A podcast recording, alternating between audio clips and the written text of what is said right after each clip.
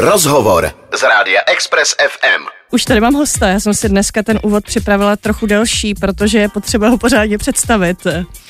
Kdybych se na sebe pokusil podívat očima někoho jiného, asi bych dost kroutil hlavou, co to ten kluk sakra. Nic, jen jde přes hranice vlastní ostýchavosti s nemalou dávkou zvědavosti a žízně po dobrodružství a po pivu. Píše ve své knize jiná krása fotograf David Těšínský, který fotografiemi lidí z prostředí subkultur celého světa nahlodává zažité stereotypy, vyvolává averzi a silnou vnitřní odezvu. Fotil ukrajinské válečnice, amazonské kmeny chodící po spaleništích vlastních lesů, přepracované opilé Japonce valející se v metru po zemi, iránskou mládež, která je možná svobodnější než ta česká, anebo zabijácké gengy Guatemala. Díky své žízně pod dobrodružství a lehkovážnosti se často dostává do hraničních situací. Vystavuje po celém světě, publikuje v zahraničních časopisech. Před čtyřmi měsíci vydal knížku Jiná krása, ve které kromě fotografií z posledních deseti let vypráví otevřeně a s humorem o svých cestách, myšlenkách, milostných, opileckých i drogových eskapádách. Ahoj. Ahoj, Veronika. Hezky jsem to řekla, ne? Jo, dobrý.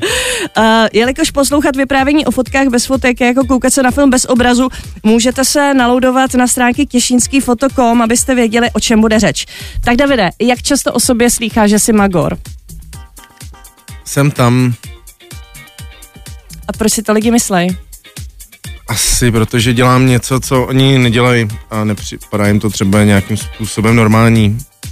Jako, já si nemyslím, že jsi magor, ale uh, málo kdo sedne v Guatemala do záchranářské sanitky a jede si fotit právě zastřelenou ženu, nebo málo kdo jede do váleční zóny na Donbasu plný snajperů pokecat s ozbrojenýma holkama. Každý, kdo tohle dělá, eh, tohle povolání, tak musí mít posunutý ty hranice strachu, odvahy nebo půdu seba záchovy. Kdy jsi jako malý uvědomil, že touha něco udělat vymazává tvůj strach nebo pochybnosti? Nevím, možná v ten moment, kdy právě jsem si říkal, že ostatní lidi jsou magoři v tom, že si myslí, že jsou normální, že normální život, ale ne. Dělal jsi jako malý nějaký věci, který, o kterých jsi dopředu nerozmyslel úplně správně, uh, že je to hodný dělat? Jako jen tak? Prostě já to chci udělat, tak to udělám? Tak kromě žhářství mě nic teď moc nenapadá. Ty jsi mnohokrát v životě šel do šíleného rizika s tím, že tě ty fotky můžou opravdu stát život, to není legrace. Jak v těchto chvílích vnitřně funguješ? Můžeš dát klidně příklad nějakého konkrétního focení, kdy ti opravdu šlo o život a jasně si to věděl? Hmm, tak tady to, tohle nemyslím si, že mi šlo nějak zásadně o život, eh, anebo je to podle mě docela srovnatelný s, s kýmkoliv kdekoliv dalším, kdo dělá fotonovinařinu a pustí se do, do focení války kdekoliv. Takže tady jsem byl vždycky nějakým způsobem chráněný tím, že jsem byl s někým a nikdy jsem se necítil zásadně nebezpečně, i když to třeba nebezpečný bylo. Takže možná tě zklamu, ale neřeknu ti zase takovýhle případ, jestli mi rozumíš. Rozumím ti.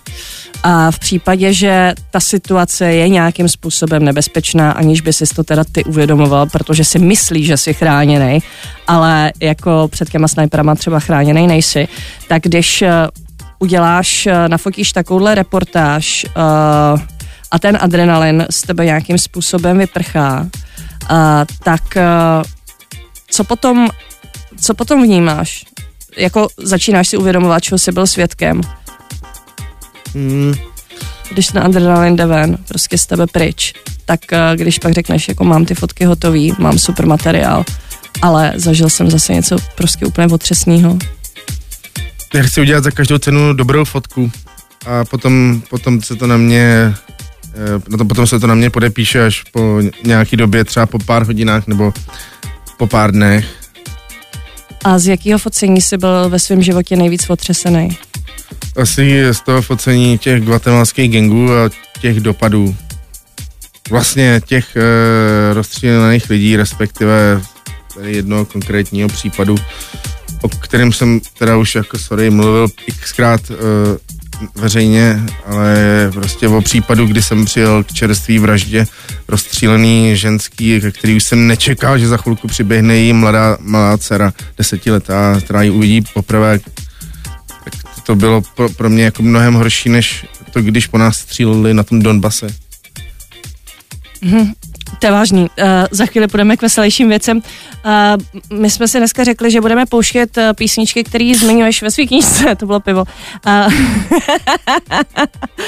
který zmiňuješ ve své knížce a který tě provázejí vlastně těma jednotlivýma příběhama. Teď si na úvod pustíme Kraftwerk, který jsou spojený s příběhem těch přepracovaných Japonců, který spějí ve stoje v metru a celkem logicky si k tomu vybral ty Kraftwerk, protože oni jsou takový trošku roboti, no. Chceš k tomu něco říct?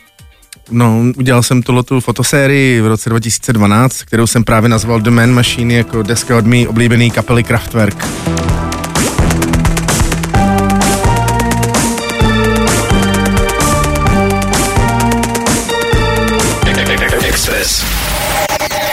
FM s Veronikou.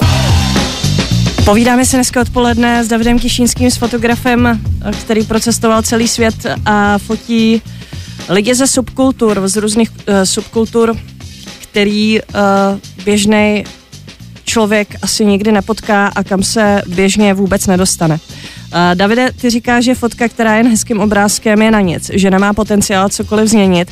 Jak ty výlety do jiných realit mění tebe? Co, co vlastně, jak se měníš s tím, jak uh, cestuješ? Procestoval jsi 61 zemí. Jo, tak uh, s tím obrázkem je to fakt, že to rád říkám. Samozřejmě může být obrázek, který je jenom pěkným obrázkem a může potěšit oči nebo duši víc než cokoliv jiného, takže ne, nepodceňuji ten obrázek, který je pouze obrázkem. Jenom v mojí filozofii je to něco, co se mi příčí vůči tomu, co já jsem uh, dělám. Uh, potom si myslím, že to cestování a vůbec nejenom cestování, ale cestování je jenom prostředek k tomu, abych uh, abych narazil na všechny možné druhy zážitku, tak si myslím, že stejně jako kohokoliv jiného to udělá každopádně lepším člověkem, protože když člověk zažije něco nového a něco dalšího a něco silného, tak i když je to dobrý nebo špatný, tak to člověka může jedně posunout. A to třetí je, že navštívil jsem 65 zemí, ačkoliv je to absolutně nepodstatný číslo a irrelevantní fakt. Můžeš eh, popsat ten svůj modus operandi, odkud přijde ten impuls, pojedu sem a sem a pokusím se prohrabat v té zemi k příběhu nebo fenoménu, který oči běžného turisty nemají šanci vidět? Eh, je to, je to čistý entuziasmus a moje hyperaktivita dohromady.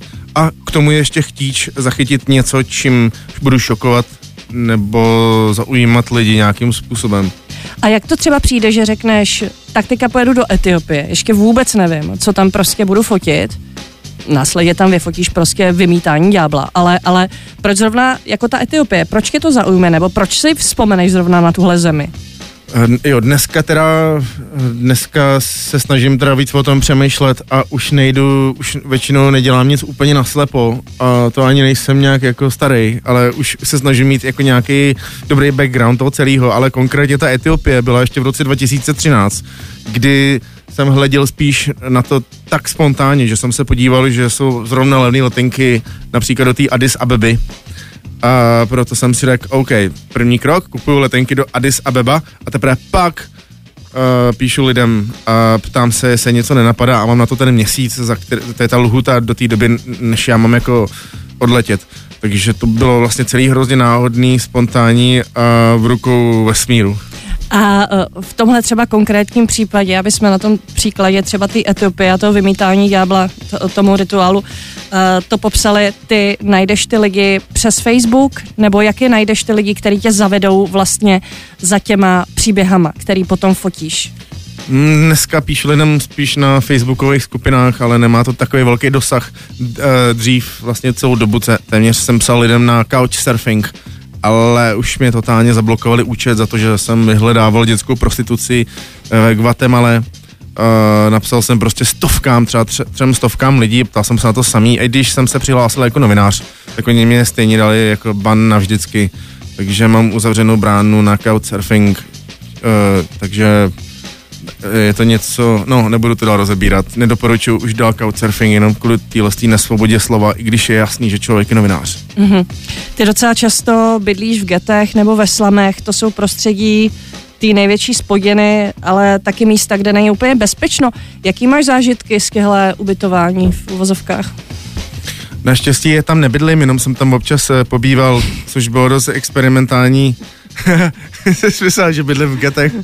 Dobrý magor. A že tam, že tam jako, že tam jako přespáváš, tak spal si v japonském getu několik nocí, ne? No, no, tak to, to, to no, dobře, ok, to byl spíš slam, ale dobře, tady uh, nicméně, jasně, možná zase narážíš na, té, na tu etiopskou příhodu, mm-hmm. nebo na, na ní narážíš, viď? Mm-hmm. No, kdy já jsem dobrovolně chtěl místo hotelu, který bych si klidně mohl zaplatit i za ty moje tehdejší mrzký finance, tak jsem se rozhodnul, že budu bydlet uh, vlastně v getu jednoho týpka, který mi sám říkal, že to je blbost, že mě tam sice rád ubytuje, ale zároveň velmi nerad ubytuje jakoby na základě tady všech těle z těch faktů, který se tam jako dějou, že i pro něj to není zase tak jako pohodlný, nicméně já jsem naléhal, že tam opravdu chci být. On mi řekl, OK, tak tedy buď, no a první večer tam vlastně, než, než jsme přišli my z té party, tak tam přišli nějaký jeho známý, neznámý a byly tam vypáčený dveře a, a přišli jsme k tomu a, a nikdo nevěděl, co se děje, ani já, ani on. Já jsem nevěděl, jestli on ví, co se děje nebo ne. Každopádně jsme tam došli a prostě tam byly všude moje věci. No a pak jsem nevěděl, co se bude dít, protože to byl vlastně úplně tmavý, uh, no jako tmavý slam nebo tmavý ghetto a nikde tam nebylo ani žádný světla a tam prostě byl, byl ožralý, ožralý týpek a měli tam všude ty moje věci a najednou prostě uh, on ještě zavřel za sebou dveře, takže já jsem byl na té ulici, ne ulici sám a nevěděl jsem, co se jako bude dít. No a pak on mi otevřel, ať dovnitř a pak se začali rvát, bylo tam spoustu krve a benzínu a, a mě z toho bylo fakt jako smutno. a ta, pak tam přišla máma toho jednoho kluka, která na mě koukala ani nekoukala tak na ně, co dělají, ale koukala na mě, jak na to koukám. Eh. A ten typ potom říkal, tak mi dej aspoň brýle. A pak mi řekl, no, ať mu nám aspoň ten mobil nebo ty brýle, že klidně jako půjde. Nedal jsem mu nic. Express. Express FM. Davide, uh, ty ses uh, v jedné kapitole, uh, tam píšeš o tom, jak ses infiltroval do prostředí mladých rebelských Iránců, Eh, který doma navzdory prohibici pořádají alkoholický mejdany, mají varny alkoholu v díře pod podvozkem auta, jezdí na ilegální technoparty v poušti. Jakým způsobem získáš důvěru těchto lidí, aby tě přijeli mezi sebe a ne- nechali tě volně fotit bez toho, že by se pak báli, že to nějak zneužiješ? No, to byla velká důvěra a tak je, to celý o pocitu, prostě člověk mě potká a vidí, že jsem třeba magor nebo tak, ale svým způsobem nebo vidí prostě, že jsem třeba jako oni, nebo vidí, že máme stejnou mentalitu a vidí, že, si, že dělám něco, co já chápu, proč dělám. Jakože ty fotky. Uh, Irán uh, také hodně v povědomí lidí. Uh, uh, jak si tam vlastně ty mladý lidi vnímal? Mm, líbily se mi. Právě, že jsem se cítil zase jako já, jako oni. A rozuměli jsme si a men- mentálně jsme byli vlastně úplně stejně, jako kdyby to byli moji uh, kamarádi nebo jako kdyby to byli nějaký moji sourozenci. Tady, tady odsaď. A, tak... při, a připadají si nesvobodně, nebo si tu svobodu nějak dokážou tam vybudovat na tom svém malém mikroprostoru, kdy uh, si prostě doma dělají mejdany a připadají si jako normální lidi? Tak jako když se tam řekne pojem svoboda v nějakým jakýmkoliv téměř smyslu, tak tam, tam jako následuje výbuch smíchu, tam jako žádná svoboda, minimálně svoboda projevu není. Takže tam ta svoboda je opravdu jenom v, v myslí a v srdcích těch lidí a samozřejmě se tam uh, buduje tím, že se nějakým způsobem překračuje, ale ne moc ostrým způsobem a ty lidi jsou odhodlaný tam v tomhle tom prostě být, nebo jsou tam lidi, kteří chtějí třeba utíct někam? To, často právě to jsou lidi, kteří i přesto, že žijou v Iránu, tak jsou zajištěný i třeba finančně a jsou to hrozně inteligentní lidi. A přesto všechno, že oni by mohli být hrozně moc jednoduše kdekoliv jinde na světě, kdekoliv by si přáli, tak přesto e, minimálně ty, co jsem potkal a povídal se s nima, tak oni chtějí být tam a měnit tu svoji zemi jako vlastně vlastenci, který mají vlastně rádi tu svoji zemi a chtějí mít tu svoji zemi dobrou. Ne takovou, jaká teď je. A jak vypadá taková ilegální technoparty v Iránu? Mm, jako kdekoliv jinde, až na to, že je to v Iránu, no. Uh, je, je tam, Jak se tam dostaneš do té pouště? tam se, tam se dostanu... A jak se o tom dozvíš vůbec? Hmm, tak eh, samozřejmě přes tyhle ty lidi, přes tyhle ty komunity, se kterými jsem tam trávil čas a byl v kontaktu, tak eh, a dostaneme se tam prostě autem. Autem odjedeš do pouště a tam jsou rozestavěný nějaký sound systémy, nebo jak to tam vypadá? Hmm, většinou v kufrech aut, V kufrech aut. tak eh, aby se dali jednoduše eh, vypnout a zase zavřít a zbalit. Takže jedna stage, dejme tomu, eh, na písku někde a hrozí tam, že by tam někdo přijel, prostě, že by tam přijela policie. Hrozí kdykoliv, ale zase tam je jako jakýsi vyhlídky, takže je vidět i na dálku, jestli někdo jede, pokud Mhm. nejede bez světel. Dobrý. Uh, můžeš mi ještě říct, ty všude piješ pivo, uh, kde mají překvapivě dobrý pivo, kde bys to třeba nečekal? Díky tomu, že jsou dneska různý mikropivovary, tak už i v Americe mají dobrý pivo, ale to už to už je další dobu, to si dělám spíš srandu. A v tom Iránu mají to pivo, který se vyrábí nějakým skvašením uh, z nealkoholického piva. Jo, vlastně to, eh, to se přidává pouze cukr do nealkoholického piva a nechá se skvasit, anebo se to přelejvá do velkých barelů a tam se to s tím cukrem nechává skvasit nějakou dobu. A jak tak to chutná? Vlastně je to díky tomu, že tam už je to ne, eh, nealkoholický pivo, tak je to docela dobrý ale nakonec. eh, Sil, silnější než na, naše ležáky a pilsner. Odpoledne. Express FM. Jedna z takových krásných věcí nebo fotek, který mám o tebe hodně ráda, je tvoje taková aranžovaná série, která se jmenuje Life is Good. To jsou momenty, kdy jsou lidi prostě tak jako nadstandardně šťastný v situacích nějakého happeningu, když dělají něco šíleného, totálně svobodného, lidi, co se svlíknou, polejou barvou na Karlově mostě, lidi, co si na hlavu lejou různé věci, kouřící jeptišky, paní, co padá s knížkou v ruce z náplavky do Vltavy. Uh, jak tě napadají uh, tyhle ty momenty takového toho šíleného štěstí? Hmm, tak eh, tohle to už dělám od roku 2012 a je to nekonečný, ale na, na, nápad jako takový přijde jednou za třeba čtvrt roku, protože se na to nějak moc nezaměřuju a kolikrát kolikrát to byl takový vlastně spíš jako zhulený nápad, kdy mě napadlo něco takového, když jsem jenom tak jako polemizoval a odpočíval a chtěl jsem, abych abych vymyslel něco, co by mě rozesmálo a co by mohlo rozesmát, případně rozveselit další lidi a o tom je celý to ten satirický projekt Life is Good, který je nedokumentární, jak si mm-hmm. podobně řekla. Kdo to je ta paní, co tam spadla s tou knížkou do Vltavy? To tak to je docela slavná fotka. No to je, to je jedna dobrovolnice, Eliška, která se přihlásila, že do toho jde. A to je celý. Prostě tam spadla. A, dovedu si představit, že tyhle ty fotky si o tebe lidi nejvíc asi kupují jako printy, protože jim dělají dobrou náladu doma. Máš pravdu, že tyhle fotky se docela prodávají. Mm-hmm. A jsou na zdech mnoha lidí v mnoha zemích, včetně Austrálie, Kanady, Spojených států nebo dokonce Malajzie. To je super. Uh, další věc, která je zmíněná v knížce, ale vím, že to je tvůj dlouhodobý projekt, je uh, takový příběh člověka, o kterém dlouhodobě sbíráš materiál. Je to rasista Josef, který si zamiloval Černochy v Ghaně což je takový groteskní tragikomický příběh plný paradoxů. Můžeš uh, o tom něco říct? Jak jste se třeba poznali a co to je za týpka?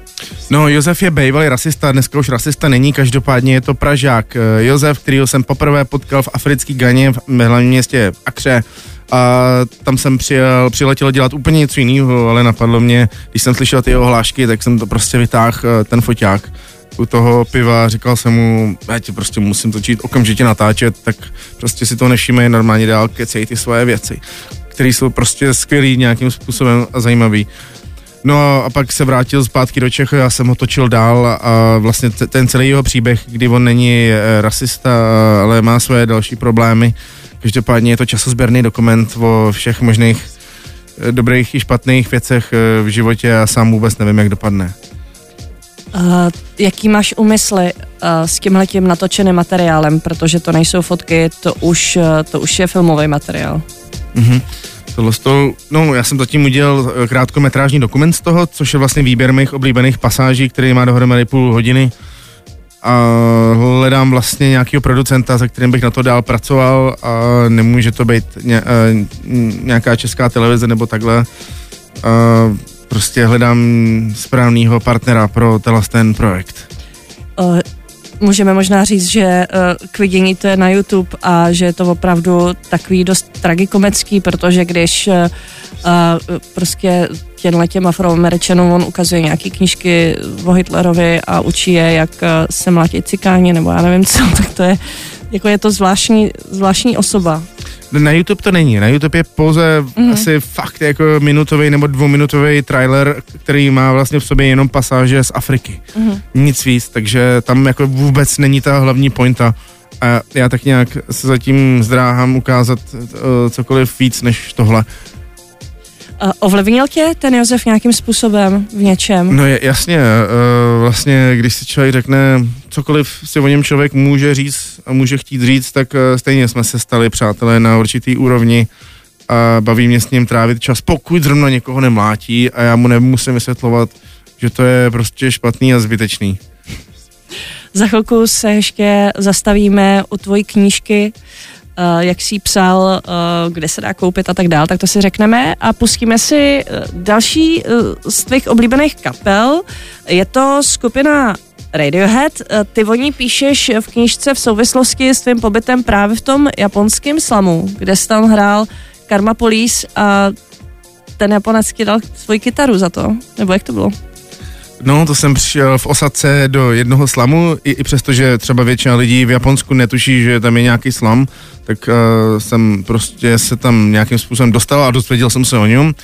Slyšel jsem samý špatné věci a až tam jsem zjistil, že to je fakt skvělé místo, kde uh, my všichni kupovali pivo a dávali mi cigára, no a půjčili mi tam kytaru, kde já jim zahrál tehda Karma Police, kterou jsem si pamatoval a měl jsem pozornost celého toho slamu v velikosti uh, takového menšího náměstí a a ten jeden pán, bezdomovec, který teda si, takže jako není úplně bezdomovec, když žije v tom slamu, tak mi tu kytaru nakonec věnoval. Bylo velmi nezdvořilý si ten dar nevzít, takže jsem si tu kytaru vzal a to je ten důvod, proč teď budeme hrát Radiohead Just. Dobře. You do it to yourself, you do.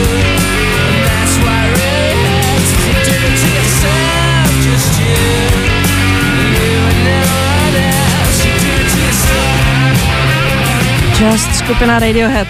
Dostáváme se do finále našeho povídání s Davidem Těšínským a dostáváme se konečně k té krásné knize Jiná krása, kde David rekapituluje deset let svého focení, ale taky své cesty, svého příběhu, svých zážitků.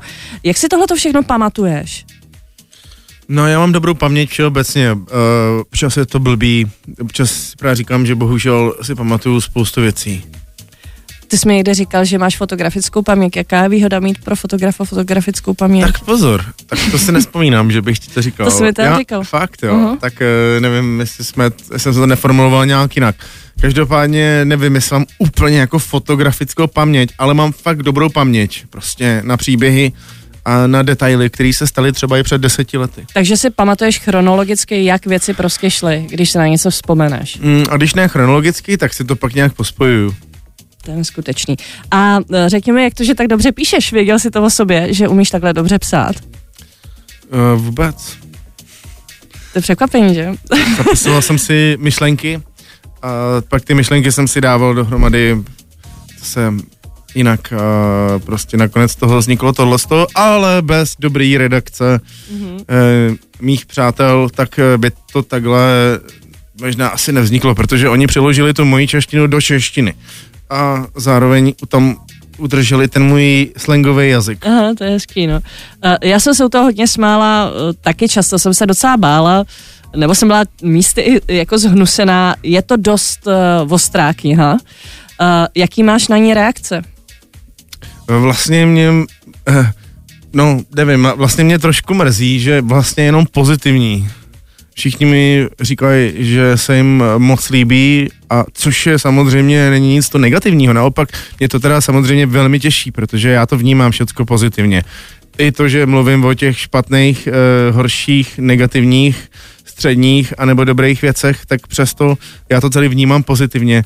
Ale vím, ty, ty prostě ohlasy jsou víceméně všechny pozitivní, eh, vlastně všechny, protože nikdo mi ještě nenapsal, že by se to nelíbilo, nebo že by to toho člověka nějak za, jako zásadně znusovalo, nebo tak něco. Takže v tom žádný posun nemám, v tomhle ohledu. Eh, co se týká té tý obrovské otevřenosti, eh, se kterou si tu knížku psal, nepřemýšlel se o tom, že je to někdy příliš moc, že by to mohlo třeba trošku postrašit tvoji maminku nebo tak? Hmm, to jsem vlastně uh, chtěl, aby to bylo moc. Uh, moc, ale moc, moc upřímný vlastně pouze. Ale ne jako příliš moc upřímný, zkrátka jenom hodně upřímný. Takže je. Kde se dá ta knížka pořídit? Dá se koupit přímo na mém webu tesinskyfoto.com, kde jsou instrukce, jak se dá objednat. Stačí mi případně i napsat na jakýkoliv sociální síti a potom tady v Praze se prodává na několika málo místech, například Book Therapy nebo Fotoškoda. Nebo ve, ve Vylepelé. Nebo ve Vylepelé. taky a stejně tak v Brně eh, v Book Therapy. A je potřeba říct, že ta výš, eh, knížka vyšla také v angličtině. Přesně tak, eh, mám vlastně poloviční náklad, 550 kusů pouze v angličtině. Česká verze je téměř vyprodaná, už není moc šance, že ještě bude, ale ty konce mi naštěstí vrátilo několik desítek knih ještě neprodaných z českých center v zahraničí, takže pokud máte zájem, tak fakt nečekej a okamžitě piš. fakt nebuď magor, prostě tak mě už pak nebude. Není jako na co čekat. Samozřejmě v angličtině bude ještě třeba pár měsíců. Uh, co máš před sebou, jaký cesty tě čekají? Teď příští týden mám schůzku v Bruselu, pak s tebou letím do Maroka a potom um, mám otevřít výstavu v, uh, na konci února v Koreji a na konci března v Japonsku, na konci dubna v Amsterdamu a je to vlastně šíleně rozjetý, ale těším se na to Maroko s tebou. Já se taky moc těším. Uh, tak jo, tak uh, uh, já tady mám taky závěr. Ty na konci té své knížky píšeš moc hezkou věc, uh, že sny a touhy by neměly být zavřený ve skříni moc dlouho. A jinde zase píšeš, že ze srdce bez naplněných snů je jako cigáro bez zapalovače. To je moc inspirativní a já ti přeju, ať tvý srdce přetéká naplněnýma snama. A moc ti děkuji za rozhovor a za to všechno ostatní taky. Díky, uh, já ti přeju to samý, uh, můžeme se o tom pobavit pak večer. Poslouchejte nás i na rádiu Express FM. Další informace o živém vysílání na expressfm.cz.